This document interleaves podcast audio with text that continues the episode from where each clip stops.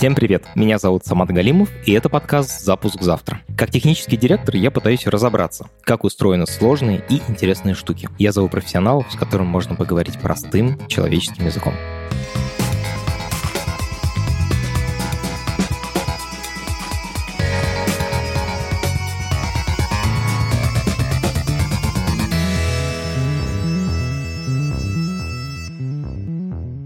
Сегодня мы будем разбираться в криптографии.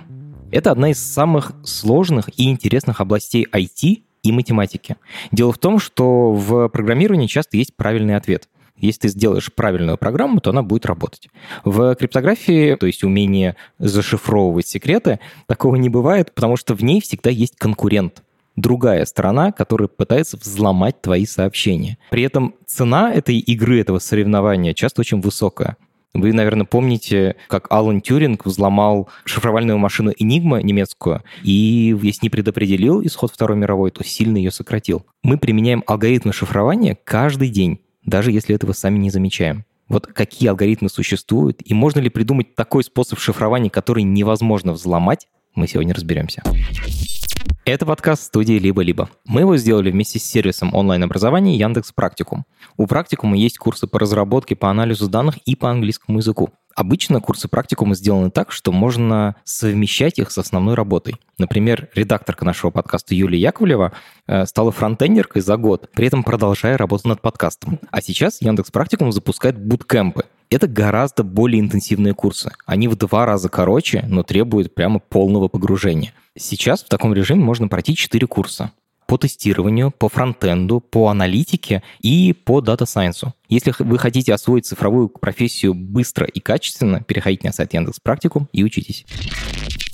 Меня зовут Евгений Алексеев. Я начальник отдела криптографических исследований компании CryptoPro. Занимаюсь криптоанализом. Хочу начать с очень-очень базовых вопросов. Что вообще шифруется в интернете? В интернете на сегодняшний день, по сути, шифруется вообще все. То есть весь трафик, который передается между браузерами и э, сайтами, у нас э, идет в защищенном виде. Окей, хорошее начало. Скажи, а как понять, что наша коммуникация, она зашифрована вообще? Можно ли это как-то определить? В современных браузерах есть э, такая вверху в адресной строке специальный значок, замочек. Вот если этот замочек есть, то, э, значит, э, все зашифровано. Если вы смотрите на адрес электронный URL, то если в начале написано HTTP S, вот эта буковка S означает, что трафик, который идет, передается между браузером и ресурсом, э, вообще говоря, по протоколу HTTP, он еще дополнительно защищается, вот, собственно, шифруется и по протоколу TLS.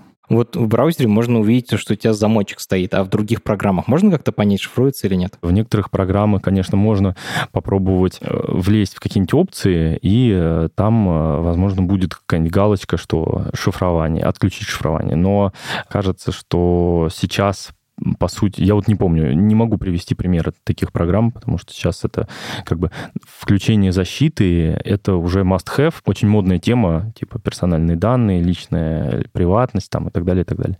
Жень, вот мы сейчас с тобой говорим по Zoom. Наш разговор зашифрован? Да, зашифрован. Окей, а вот я переписываюсь, например, в WhatsApp или в Телеграме. Это зашифровано? Да, это тоже все зашифровано, конечно, да. Telegram э, и изначально позиционировался как защищенный мессенджер, правда, в ранних версиях, ну, то есть протокол защиты данных, который передается в Телеграме, он менялся. Как известно, они там устраивали даже некие конкурсы, типа бакхантинг, предлагали специалистам по информационной безопасности найти какие-то дыры, ну и э, по результатам вот этих конкурсов протокол претерпевал изменения и улучшался. Хорошо. Общая идея про то, что типа шифруется вообще все подряд, понятно. Можешь привести какой-то самый простой алгоритм шифрования? Может быть, даже самый первый исторически. И потом мы на этой базе дальше объясним какие-то совсем сложные алгоритмы. Это всякие шифры Цезаря, шифры там перестановки. Самый простой пример. Берем алфавит А, Б, В, Г, Д и переставляем буквы.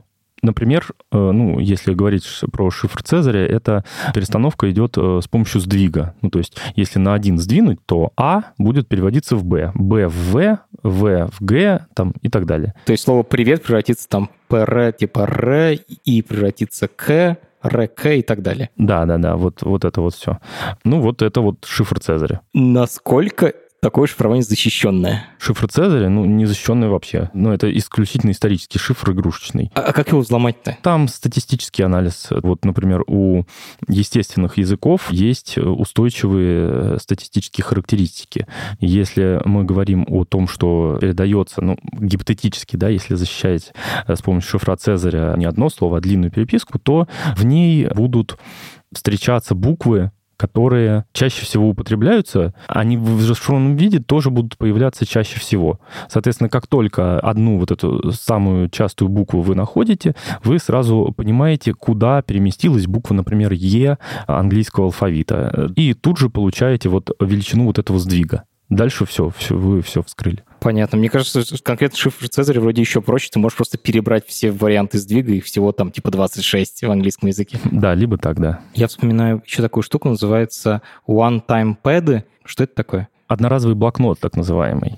И вот здесь, при том, что этот шифр очень простой, тривиальный, он является в криптографии, даже в современной криптографии, занимает отдельное место, потому что он так называемый совершенный шифр. Так вот, что это за шифр? Тоже очень просто э, объясняется. Значит, берем, ну, если на русский алфавит, э, вот мы по-русски пишем, и ключом вот если в шифре Цезаря, да, там мы фиксированную букву переводили в фиксированную букву, то здесь мы делаем ключ, вот этот вот секрет, размером с предполагаемое сообщение, которое мы хотим передавать. И ключом является ну, какое-то число натуральное, и мы как бы вот пишем сообщение, и под него мысленно подставляем вот этот ключ вниз и каждую букву передвигаем настолько, какое число под ним стоит, под этой буквой стоит. Э, привет, да? То есть если под буквой П будет стоять двойка, то мы м, увеличим П на 2. То есть у каждой буквы свое значение сдвига. Даже не у каждой буквы, а у каждой буквы в тексте. Да. Типа у первой А будет одно значение, у второй А третий, там другое и так далее. Да, да, да. Если там три длина шеи Е животные, то вот все эти три буквы Е, э, стоящие в ряд, они перейдут в разные буквы. Так, и получается, тут у нас секретом, э, ключом является длинная последовательность чисел. Да, то есть если сделать ключ для этого шифра абсолютно случайно, сделать его настолько же длинным, насколько то сообщение, которое вы хотите передавать и э, зашифровывать с помощью этого ключа, то по результату зашифрования злоумышленник не сможет узнать никакой информации о передаваемом сообщении. Я слышу, что именно этим же способом шифруется канал связи между Кремлем и Белым домом. Понятно почему, потому что как бы ты ни хотел это взломать, взломать будет невозможно. Ну да. Даже противник, нарушитель, который обладает бесконечно мощным компьютером, не сможет его взломать. Просто потому, что у него, по сути, нет критерия для того, чтобы понять, правильно он расшифровал или неправильно. Он может раскрывать бесконечным количеством способов, хоть войну и мир там типа расшифровать, только правда это люди обменивались войной и мир или нет? Да, вот это примерно то же самое, что я загадал э, число от, от единицы до тысячи, вот угадайте, какое оно. И вот можно гадать, но никогда не э, будешь уверен в том, что действительно отгадал то.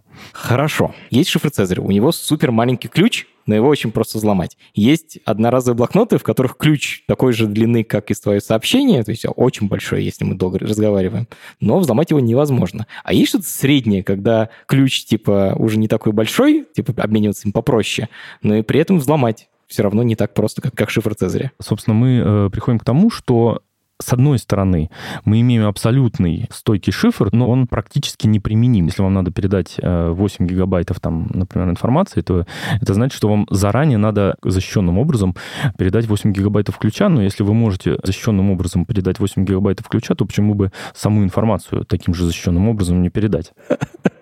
Логично. И поэтому мы платим тем, что отказываемся от такой высокой стойкости, вот, но зато мы попадаем в область практической применимости. И э, мы приходим к тем шифрам, у которых ключ — это 32 байта. 256 битов. То есть это всего там условно 32 буквы, но при этом с помощью этого ключа, который есть у тебя и есть у твоего собеседника, ты можешь зашифровать так, чтобы никто расшифровать не смог. Ну, внешние люди, типа, им было очень сложно. Да, да, да, да. А что это за способы? Ты их можно объяснить на пальцах? Основным механизмом современной криптографии является для шифрования является блочный шифр, так называемый, который уже, ну вот, если мы про шифр Цезаря говорили как про табличку, которая переводит буковку в буковку, а букв всего там, ну, не больше 30, там, 5, то блочные шифры — это такие же, по сути, перестановки, такие же вот таблицы, но только букв там 2 в 128 степени я запутался. У нас же в алфавите мало букв. Да, в алфавите мало букв, но эти так называемые блочные шифры, они работают не на каждой конкретной букве, они преобразуют целый набор букв сразу, за раз. Ну, то есть, например, 16. То есть там для слова «привет» сразу, типа, уже будет какой-то... Да. Или там для двух букв «ПР», типа, «ПР» преобразуется там в «ОВ». Ну, там, типа, 16 букв объединяются, 16 байтов объединяются вот в, в блок, да, и он преобразуется по такой вот огромной, гигантской, совершенно необозримой таблице. Офигеть! Но при этом эта таблица, видимо, не хранится вся целиком в памяти, а каким-то образом генерируется, типа, на лету, да? Да. Собственно, блочный шифр конструируется, он синтезируется, создается не как таблица, а как алгоритм. Алгоритм преобразования конкретного блока в зависимости от конкретного ключа в какой-то другой блок. То есть мы задаем алгоритм, который позволяет, не зная всю таблицу, по конкретной ячейке вычислить то, что стоит под ней. Вау!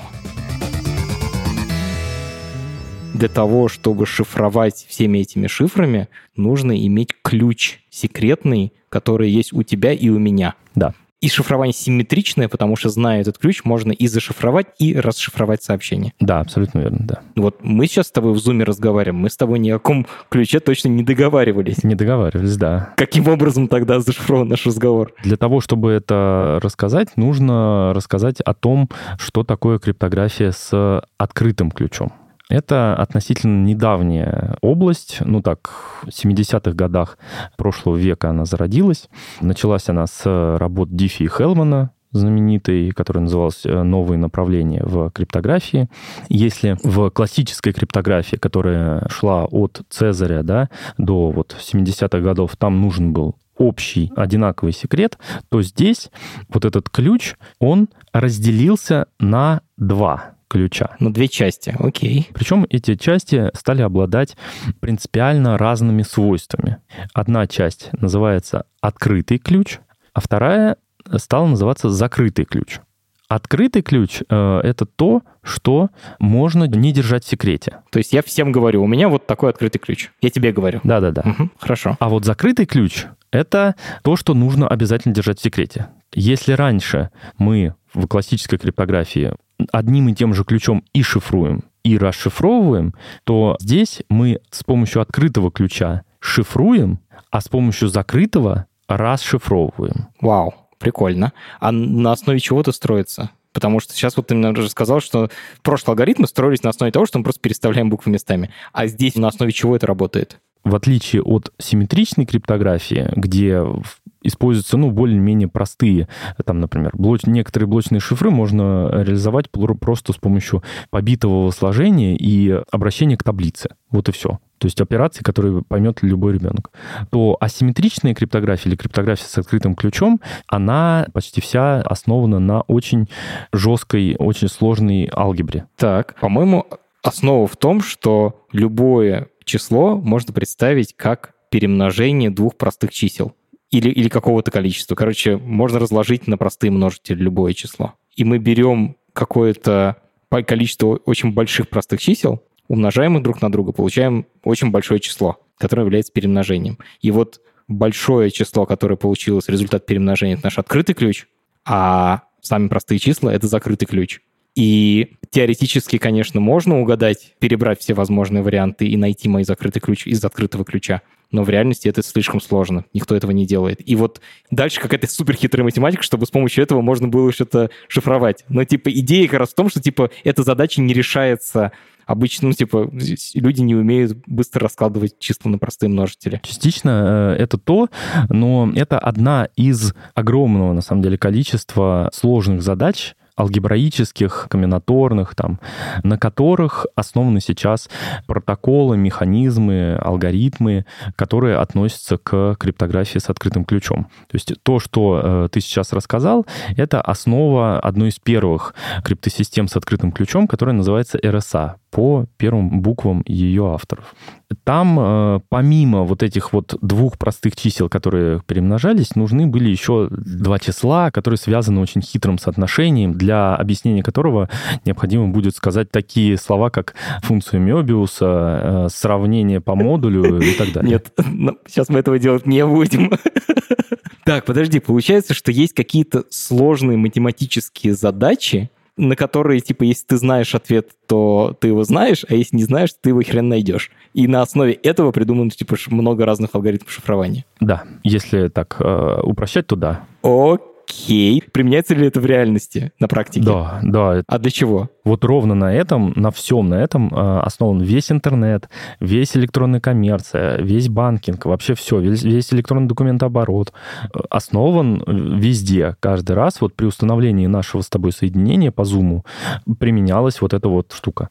И намного более сложная. Слушай, ты сказал при установлении соединения. Да. Это значит, что типа с помощью этого алгоритма просто обмениваемся вот этим ключом шифрования и дальше шифруемся как обычно? Ну, по сути, да. А почему нельзя все как бы шифровать вот этим суперкрутым алгоритмом, который... Потому что, я уже говорил, что для симметричной или классической криптографии используются простые преобразования. И они не просто простые по объяснению, но и они еще и очень простые для реализации на компьютере. Из-за этого симметричная криптография работает в разы быстрее, чем асимметричная. И поэтому для того, чтобы шифровать большой объем данных, лучше использовать симметричную криптографию, старую добрую. А асимметричная криптография, она применяется для того, чтобы обменяться вот этим вот ключом. Офигенно. То есть мы используем супер крутой алгоритм для того, чтобы обменяться ключом, а дальше шифруемся простым алгоритмом. То есть простым не в смысле его просто реализовать, а в смысле простым, что его компьютеру легко считать. Да, компьютер э, быстро его считает, да. Очень круто. Еще такой момент, когда я нажимаю на значочек вот этого шифрования в браузере,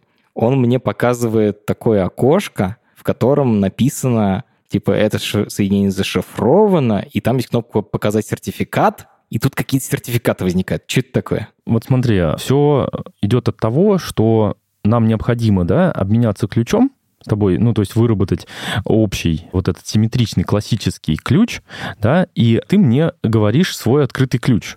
Но если мы вспоминаем о реалиях современного интернета, где вообще-то канал не просто может быть прослушан да, злоумышленником, но злоумышленник может в этом канале что-то подменять. То есть он может быть прокси-сервером, через который все это дело проходит. То, что называется man in the middle, человек посередине, когда ты да. делаешь вид, что ты кто-то, а на самом деле просто передаешь ему сообщение и становишься таким посредником. Да-да-да. И ты мне э, говоришь свой открытый ключ, ну, предположим, без видео, а вот э, направляешь просто сообщение.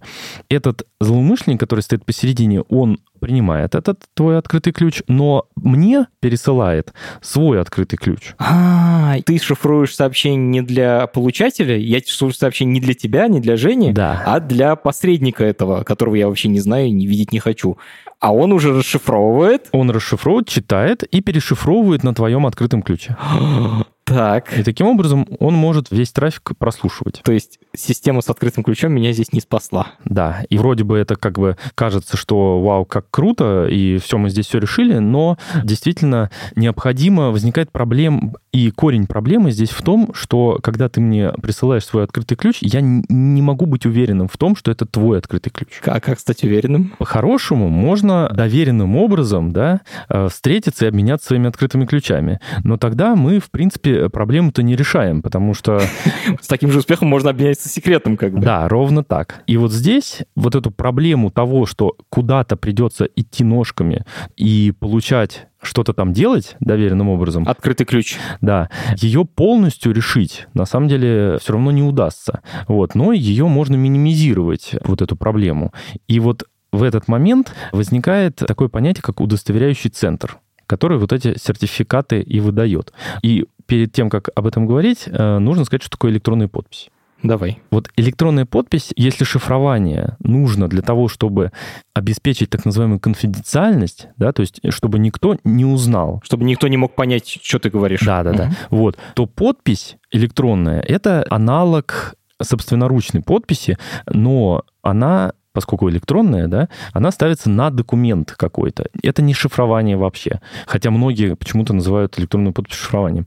Это не шифрование, это другой совершенно механизм, который призван обеспечить целостность. То есть невозможность изменить тот документ, для которого эта подпись была создана. То есть ты говоришь, да, на самом деле я это сказал, и никто не может поменять, как у нотариусов, они прошивают бумажку, типа у тебя есть когда толстая стопка бумаг, они ее прошивают как раз, чтобы ты не мог подменить бумажку. Да-да-да-да-да, вот аналог такой, да.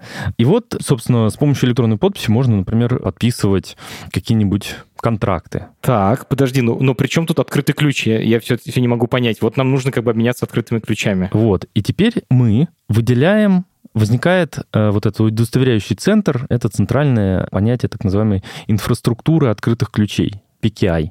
Это некий центр, которому все доверяют. А, то есть есть какое-то лицо, которое я точно знаю, что это типа хороший чувак, ему можно доверять. У нас есть, скорее всего, его подпись. Типа мы можем проверить, что это он подписал что-то. Да, его открытый ключ. И вот мы идем ножками в этот удостоверяющий центр, показываем паспорт. Этот товарищ, поскольку на нем лежит административная ответственность, юридическая, там чуть ли не до уголовной, да, он смотрит, действительно проверяет, что я — это я, и дальше э, мы с ним взаимодействуем, то есть я порождаю, ну, там, на своем ноутбуке, например, подключенном к его, там, специальному ноутбуку, грубо говоря, свой открытый и закрытый ключ и отдаю ему свой открытый ключ. И говорю, пожалуйста, удостоверь для других людей, что это открытый ключ, который я тебе дал. То есть это мой открытый ключ. А, то есть этот посредник, удостоверяющий центр, он просто подписывает твой открытый ключ своей подписью. И таким образом все могут узнать, что это на самом деле твой ключ. Да, но то, не только мой открытый ключ, это очень важно, но и в сертификате, сертификат на самом деле вот открытого ключа, это просто файл. В нем написано, ну, если, опять же, немного упрощать, э, моя фамилия, ну, то есть те данные, которые позволяют меня идентифицировать, то есть сертификат, он призван связать меня, ну, как личность, да, как человека, и этот вот самый открытый ключ. Окей.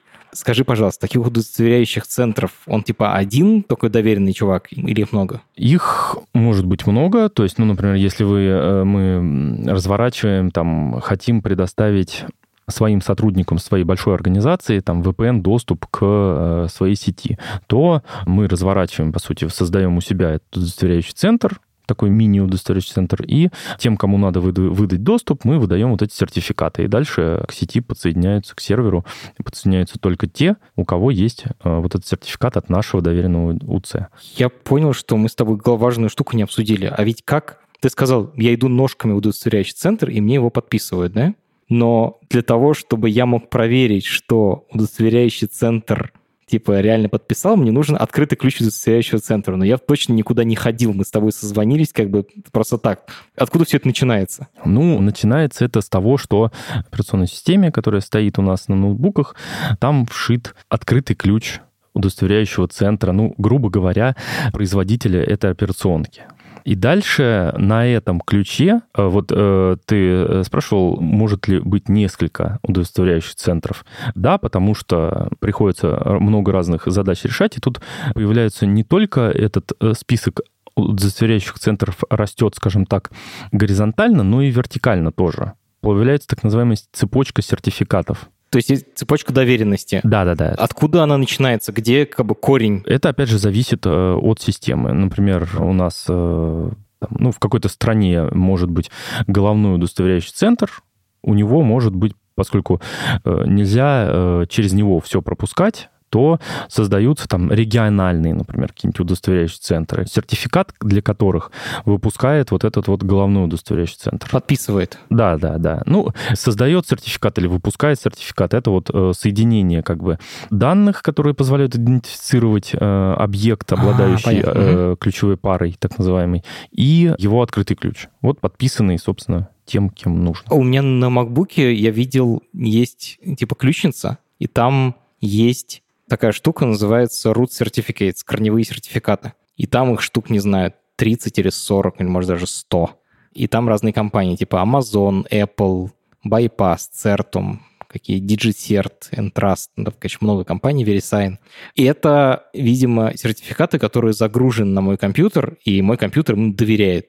При этом, по-моему, не они подписывают сертификаты, с которыми я захожу в интернет, да? В смысле, э, сертификаты сайтов, на которые я захожу. Э, ну, там э, выстраивается некая цепочка доверия от вот этих рутовых, но самое главное, что для того, чтобы эту всю цепочку проверить, можно доверять только руту. Достаточно доверять только руту. Да, потому что дальше проверяется вот эта цепочка, то есть самый нижний сертификат, подпись под ним проверяется на открытом ключе, который сверху, того, который сверху проверяется на еще более верхнем сертификате, на открытом ключе верхнего сертификата и так далее, и так далее. И вот мы доходим до корня, а корень, он у нас уже вшит изначально. И как бы мы здесь э, опираемся на то, что root не выдал бы сертификат какому-то плохому подчиненному УЦ, а тот не выдал бы э, сертификат э, своему подчиненному, там, плохому, там, и так далее. И вот так вот доверие от рута вниз распространяется. То есть каждый раз, когда я открываю какой-нибудь сайт, мой компьютер запрашивает открытый ключ сайта, на который я хочу зайти.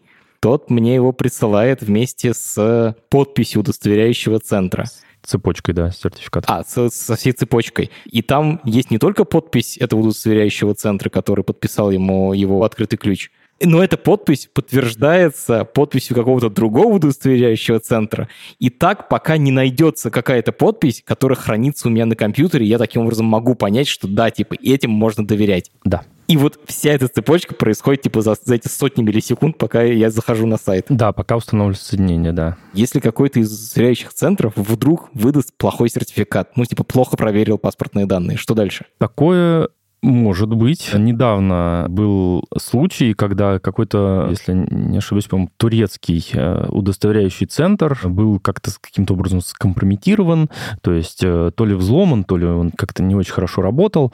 Ну, собственно, это приводило к каким-то уязвимостям, то есть э, каким-то проблемам, то есть где-то удавалось перехватить данные пользователей. Ну, это, правда, не подтверждено было, но вполне возможно, что были проведены какие-то атаки на э, ресурсы, которые вот так или иначе были завязаны на вот этот вот удостоверяющий центр. Довольно страшно. Я пытаюсь зайти на сайт Google.com, он спрашивает мой пароль, я ему ввожу пароль, а на самом деле получаю злоумышленник. Жутко вообще звучит. Да. Ну... Ему за это что-то было? Вообще как бы можно ли в такой ситуации как-то... Ну, типа... Да, конечно. Там, э, во-первых, э, принимались меры, и я уж точно не знаю насчет вот, вот этого турецкого удостоверяющего центра, что с ним потом стало, но я не, не думаю, что ему было хорошо. То есть это очень сильные э, репутационные потери были.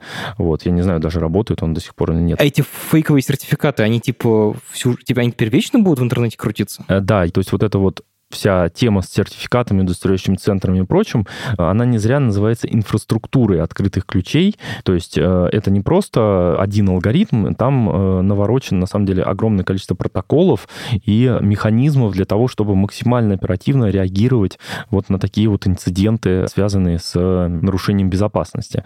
В данном случае, э, скорее всего, эта проблема решалась бы с помощью так называемых CRL или списков отозванных сертификатов. То есть как то только появляются первые признаки, там какое-то подозрение на то, что вот э, здесь появились проблемы, вот здесь вот цепочки, то там более высокий удостоверяющий центр добавляет вот, э, вот этот ключ и вот, вот этот сертификат в так называемый список отозванных сертификатов, который либо распространяется по узлам которые в этом заинтересованы, то есть узел может запросить этот список, либо существуют еще специальные разработанные протоколы, э, так называемые OCSP протоколы, онлайн Certificate Service э, Protocol, которые позволяют онлайн, вот прям вот в режиме реального времени, запросить статус этого сертификата узнать. То есть для того, чтобы максимально оперативно отреагировать на то, что вот что-то случилось. То есть если удалось узнать, что, ну, появилось понимание того, что э, появились какие-то проблемы с этим сертификатом, и, возможно,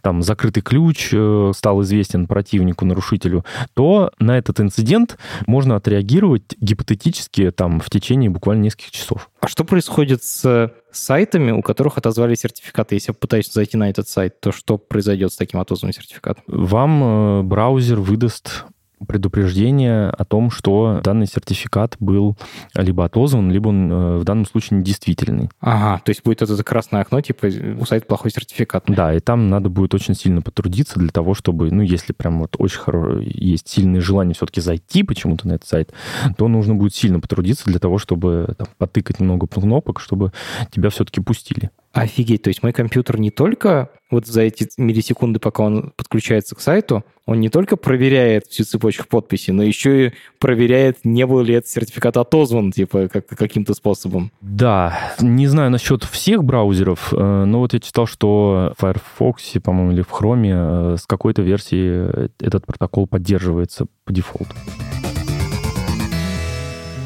вот мы с тобой обсуждали, что есть корневые сертификаты, которые хранятся на компьютере, ну или в браузере, прям вшиты в него, да, и с помощью них начинается вот эта цепочка доверенности. А сколько таких корневых сертификатов? Их типа, не знаю, один, десять, бесконечно? Их, наверное, десятки примерно. Ну вот э, можно, на самом деле, в Винде, например, есть такая команда CertMGR, по которой можно открыть специальную службу, связанную с сертификатами, и вот прям там посмотреть. А сколько у тебя сейчас их? Их тут штук 40. Кому они принадлежат? Кто ими управляет? Это, мне кажется, супер большое доверие. Наверное, не просто стать таким чуваком. Ну, от разных компаний тут э, довольно много сертификатов, связанных с Microsoft. Есть вот, ну вот у меня от э, Минкомсвязи. Есть ли в корневых сертификатах вот таких, которые обычно с компьютером поставляются, сертификаты от российских компаний? конкретно на сегодняшний день не знаю, не могу сказать, что э, если обязательно. Но точно было желание, знаете, вот э, были вот эти новости, что обязать производителя, например, смартфонов предустанавливать российский софт. Соответственно, с предустановкой российского софта будут э, предустанавливаться и корневые сертификаты. Ну, получается, что сейчас, на текущий день, все российские сертификаты, все сайты российские, которые хотят получить сертификат, они в том или ином виде зависят от западных центров сертификации, ну или там иностранных центров сертификации удостоверяющих центров. Да, скажем так. Сейчас их, конечно, мало. Есть э, российские сайты, э, которые позволяют устанавливать соединения с помощью сертификатов ГОСТовых, так называемых, основанных на как бы российских криптографических алгоритмах. Нифига себе.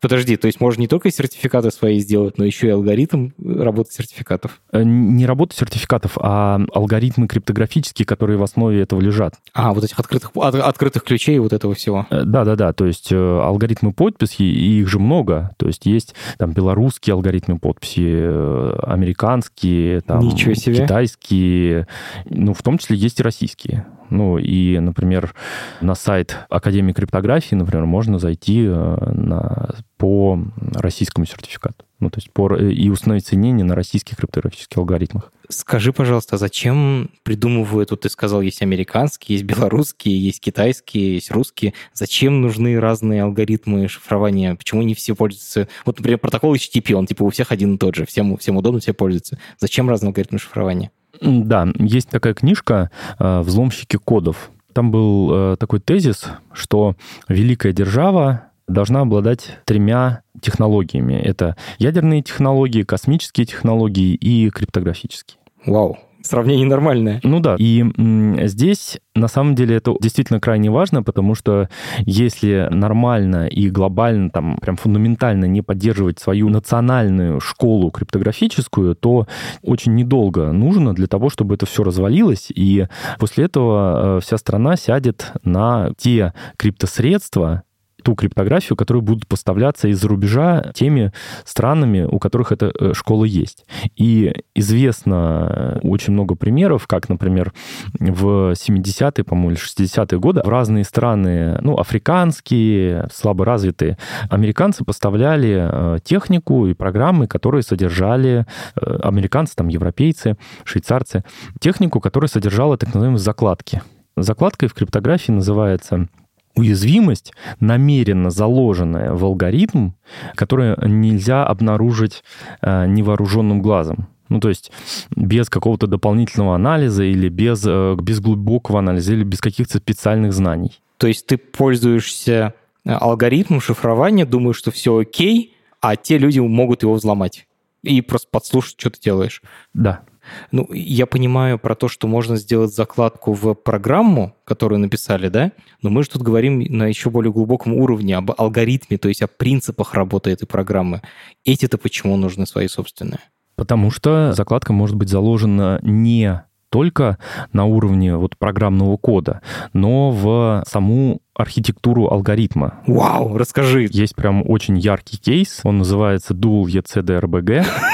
Так, что это такое? Ну, это такой алгоритм, да. Причем этот алгоритм — это не шифрование, это не электронная подпись, это еще один тип криптографических алгоритмов, так называемый датчик псевдослучайных чисел. Почему этот кейс очень мощный. И почему то, что удалось с ним сделать, э, это на самом деле э, большая была победа американских э, спецслужб, грубо говоря. Вот. Все это объясняется тем, что датчики псевдослучайных чисел лежат в самой основе любых криптографических программ. То есть для работы криптографии нужно много случайности. Вот, а вот эти датчики, они позволяют ее порождать. И этот датчик был выработан, ну, значит, спроектирован людьми из АНБ. Агентство национальной безопасности США, да. Да. И э, что самое интересное, он был протащен даже в ISO, то есть международный стандарт. Да, он был э, сделан международным стандартом, вот, э, и в него уже не, не на уровне программы, на уровне прям самого вот математики была заложена такая особенность, которая при знании некоторого параметра позволяла по маленькому куску случайности восстановить всю случайность, Офигеть. которую вырабатывал этот датчик. А, соответственно, восстановить сразу все ключи, которые этот датчик когда-либо вырабатывал. Обалдеть, вообще жесть какая-то. Причем даже, типа, ты должен знать какой-то секретик, и тогда ты можешь все расшифровать. Да. И вот про то, что такая операция именно вот была э, целенаправленно сделана, это, как я помню, Сноуден рассказывал. Вот после этого ISO этот датчик спешно убрали, и к многим американским инициативам э, относятся в штыки, то есть э, говорят, если вы нам не расскажете, как вы э, вот все вот эти параметры прям не объясните, почему вот здесь вот это, почему вот здесь вот это, то мы как бы ваши алгоритмы рассматривать дальше не будем. Так, стало понятнее, зачем нужна своя собственная криптография и свои собственные алгоритмы. Скажи, а сейчас, когда мы открываем сайты, какие алгоритмы обычно используются? Ну, вот э, если говорить о российских сайтах, то, конечно, в основном все еще в большинстве случаев используются зарубежные алгоритмы, но при этом э, сейчас стараются, ну, например, там, какие-нибудь госуслуги или мобильные приложения, там, связанные с э, проведением важных с точки зрения вот страны, скажем так, действий, там ставить э, российскую криптографию, российские криптопровайдеры, которые э, работают именно на российских алгоритмах. Но э, в массовом интернете сейчас, конечно, более распространены именно вот зарубежная криптография. Я еще добавлю, чтобы не было такого, ну, после всего э, того, что я рассказал, чтобы не было ощущения, что, о боже мой, э, как же так, э, мы, наверное, все, все нас прослушивают и так далее. Вот. В основном протоколы, которые работают в интернете, они создаются такой организацией, как ETF. Это некоммерческая организация, которая развивает э, интернет. Вот основная ее цель — это развивать интернет. Инженерный сайт интернета, да? Да, да, да. Вот. Э, и они тоже, особенно после вот этого случая с э, вот этим датчиком, очень критично к этому относятся и усилили контроль со своей стороны за тем, чтобы проверять все предлагаемые механизмы безопасности на наличие закладок, там, чтобы дизайнеры, которые делают эти алгоритмы, они предоставляли еще некие некие доказательства, некие аргументы в пользу того, что да, действительно там закладок нет и все нормально. Окей, если какой-то сайт хочет начать пользоваться национальными криптографическими алгоритмами, он типа это вот может просто сайт сделать, или это еще что-то нужно? Просто я так понимаю, что раз новый алгоритм, то и мне в мою программу, в браузер, в интернет-браузер, например, на мой компьютер, тоже нужно установить поддержку этого криптографического алгоритма. А, да, ну, во-первых, сейчас не все браузеры просто умеют работать на российских криптографических алгоритмах. И поэтому сайт может там как угодно любить российскую криптографию, но если браузер не знает, как с ней работать, то э, никакого контакта не получится. Для того, чтобы у сайта, у ресурса возникла возможность устанавливать соединение на российских криптографических алгоритмах, ему, во-первых, нужно на своей стороне, на сервере э, установить, ну или разработать, установить соответствующее ПО, которое, так называемые TLS-серверы. Сервер шифрования. Да, которые позволяют вот устанавливать соединения и дальше защищать трафик именно по данным э, вот набору алгоритмов. Получить, соответственно, сертификат в удостоверяющем центре. Вот, а браузеру нужно научиться работать с российской криптографией. Я говорил с одним из руководителей Яндекс браузера, и он говорил, что единственный, кажется, браузер такой популярный, который умеет российскую криптографию, это как раз Яндекс браузер. А Safari и Chrome этого не умеют. Да. Кайф. Знаешь, мы с тобой обсудили, что типа такое вот есть крутое шифрование, все нафиг шифруется. Почему тогда письма, переписку там известных людей регулярно сливают? Как это бьется? Здесь может быть много причин, но в Одна из таких, которая прям лежит на поверхности, состоит в том, что вот это вот все шифрование, да, надо понимать, что оно закрывает нам канал связи, канал передачи данных. Перехватывая вот этот вот трафик, противник ничего сделать там действительно, скорее всего, не сможет. Перехватывать трафик, это в смысле, вот я соединился с сервером и с ним типа общаюсь. Если кто-то даже послушает, как мы общаемся, типа ничего не поймет. Да, он ничего не поймет, да. Ничего не поймет, ничего изменить нам не сможет целенаправленно там и так далее. Но при этом вся вот эта переписка, когда она попадает на компьютер, она расшифровывается, ну, просто для того, чтобы э, ты мог ее прочитать, да, и дальше она на этом компьютере хранится. Вот. А люди склонны там заходить на разные странные сайты, несмотря на предупреждения, там скачивать какие-то странные программы, устанавливать их у себя, открывать какие-нибудь письма, что из серии э, «Я там король Нигерии, и мне тут есть миллион долларов, не хочешь ли ты там присоединиться э, к инвестициям?» Вот. Соответственно, э, к ним на компьютер могут попадать всякие разные вредоносные программы, вирусы, трояны и так далее. И они уже находятся в других условиях, то есть э, они уже имеют доступ к информации, которая локально на компьютере хранится. И здесь уже никакой TLS не спасет просто потому, что его нет потому что просто потому, что он для другого. То есть все, что мы сейчас обсуждали про шифрование, про защиту, это защита канала связи от нас до сервера при передаче, а в, уже на сервере вся эта информация есть в чистом виде. А есть ли такой способ, чтобы сервер тоже ничего не мог подсмотреть? Вот я сейчас общаюсь, например, с тобой, у меня трафик зашифрован до зума, и у тебя трафик зашифрован до зума, но сам зум точно все видит, потому что как минимум я включил запись, и он на, свой, на своих серверах сохраняет запись звонка. Вот если говорить про установление соединений между сервером да, и человеком, ну, например, э, электронная почта, да, Mail.ru какой-нибудь, то понятное дело, что почту саму содержание писем серверу необходимо э, у себя хранить так, чтобы он мог э, ее в расшифрованном виде э, тебе отдать. Учитывая то, что можно было бы попробовать зашифровать ее на неком на ключе, который привязан к твоему устройству, но с учетом того, что на... Телефоны мы регулярно теряем. Да, мы либо теряем, либо там заходим с других устройств, то заходя с нового устройства, у нас этого секрета не будет, мы, соответственно, никакой почте, никакого доступа получить не сможем. Вот. Есть там способы, например, когда сервер хранит в зашифрованных разделах и не давать, например, программам там не авторизованным для доступа к этим разделам э, не просто доступ не просто на уровне там политик безопасности это решать, но и, например, эти разделы диска шифровать.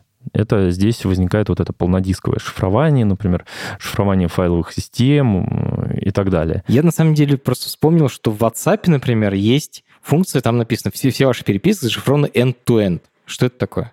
вот я не зря начал с того, что э, сначала мы э, поговорили о случае, когда клиент, ну, то есть человек соединяется именно только с сервером.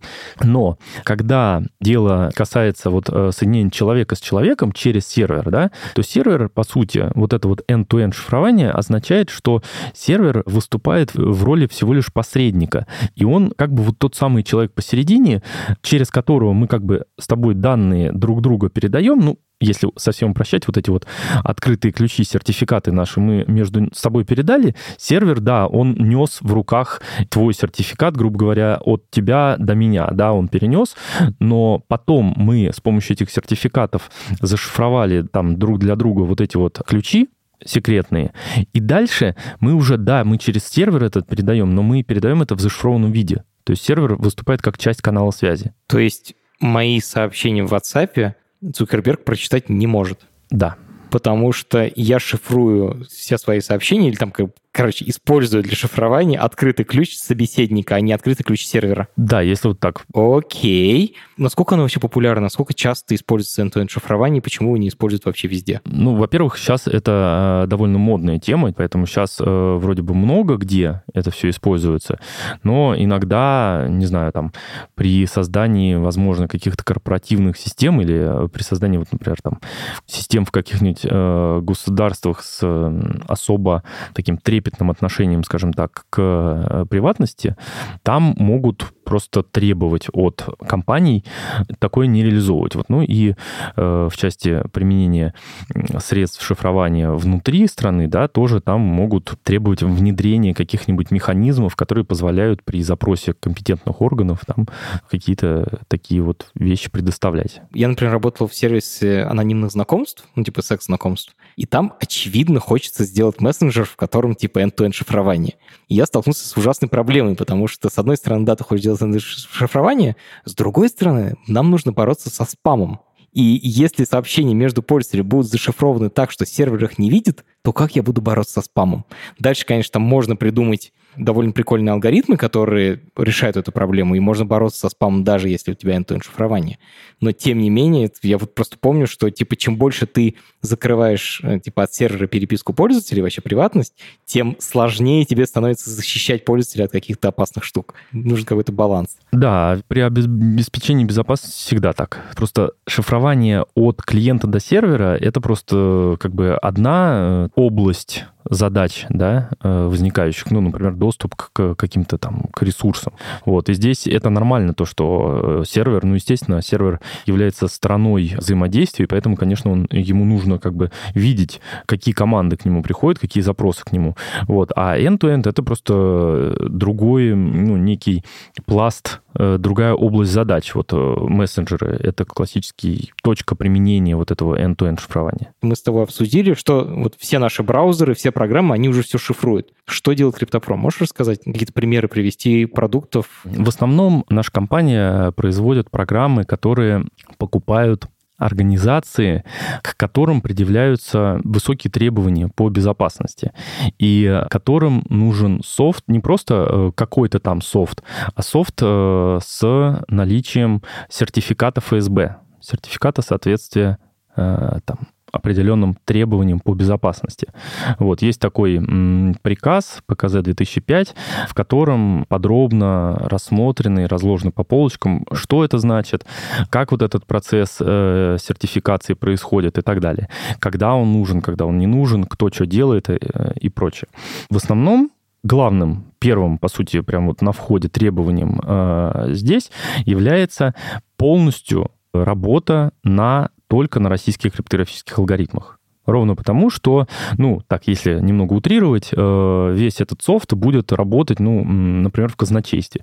А в казначействе, как бы, это очень важный инфраструктурный для страны объект, и э, там, естественно, нельзя применять зарубежную криптографию, ибо бог его знает, что там внутри зашито. Соответственно, э, здесь нужно туда поставлять и там развертывать системы, основанные именно на гостах. Криптография, мне кажется, это бесконечно большая тема, и мне кажется, мы сделали очень хороший такой обзор, типа, что это такое, но при этом осталось огромное количество вещей, которые на слуху, что почитать, что посмотреть, может быть, и, и что послушать на тему криптографии, если, если заинтересовался и хочешь узнать подробнее. По поводу почитать, есть блог, собственно, нашей компании, компании CryptoPro, и там есть несколько довольно забавных статей, которые касались тех тем, о которых мы сегодня говорили.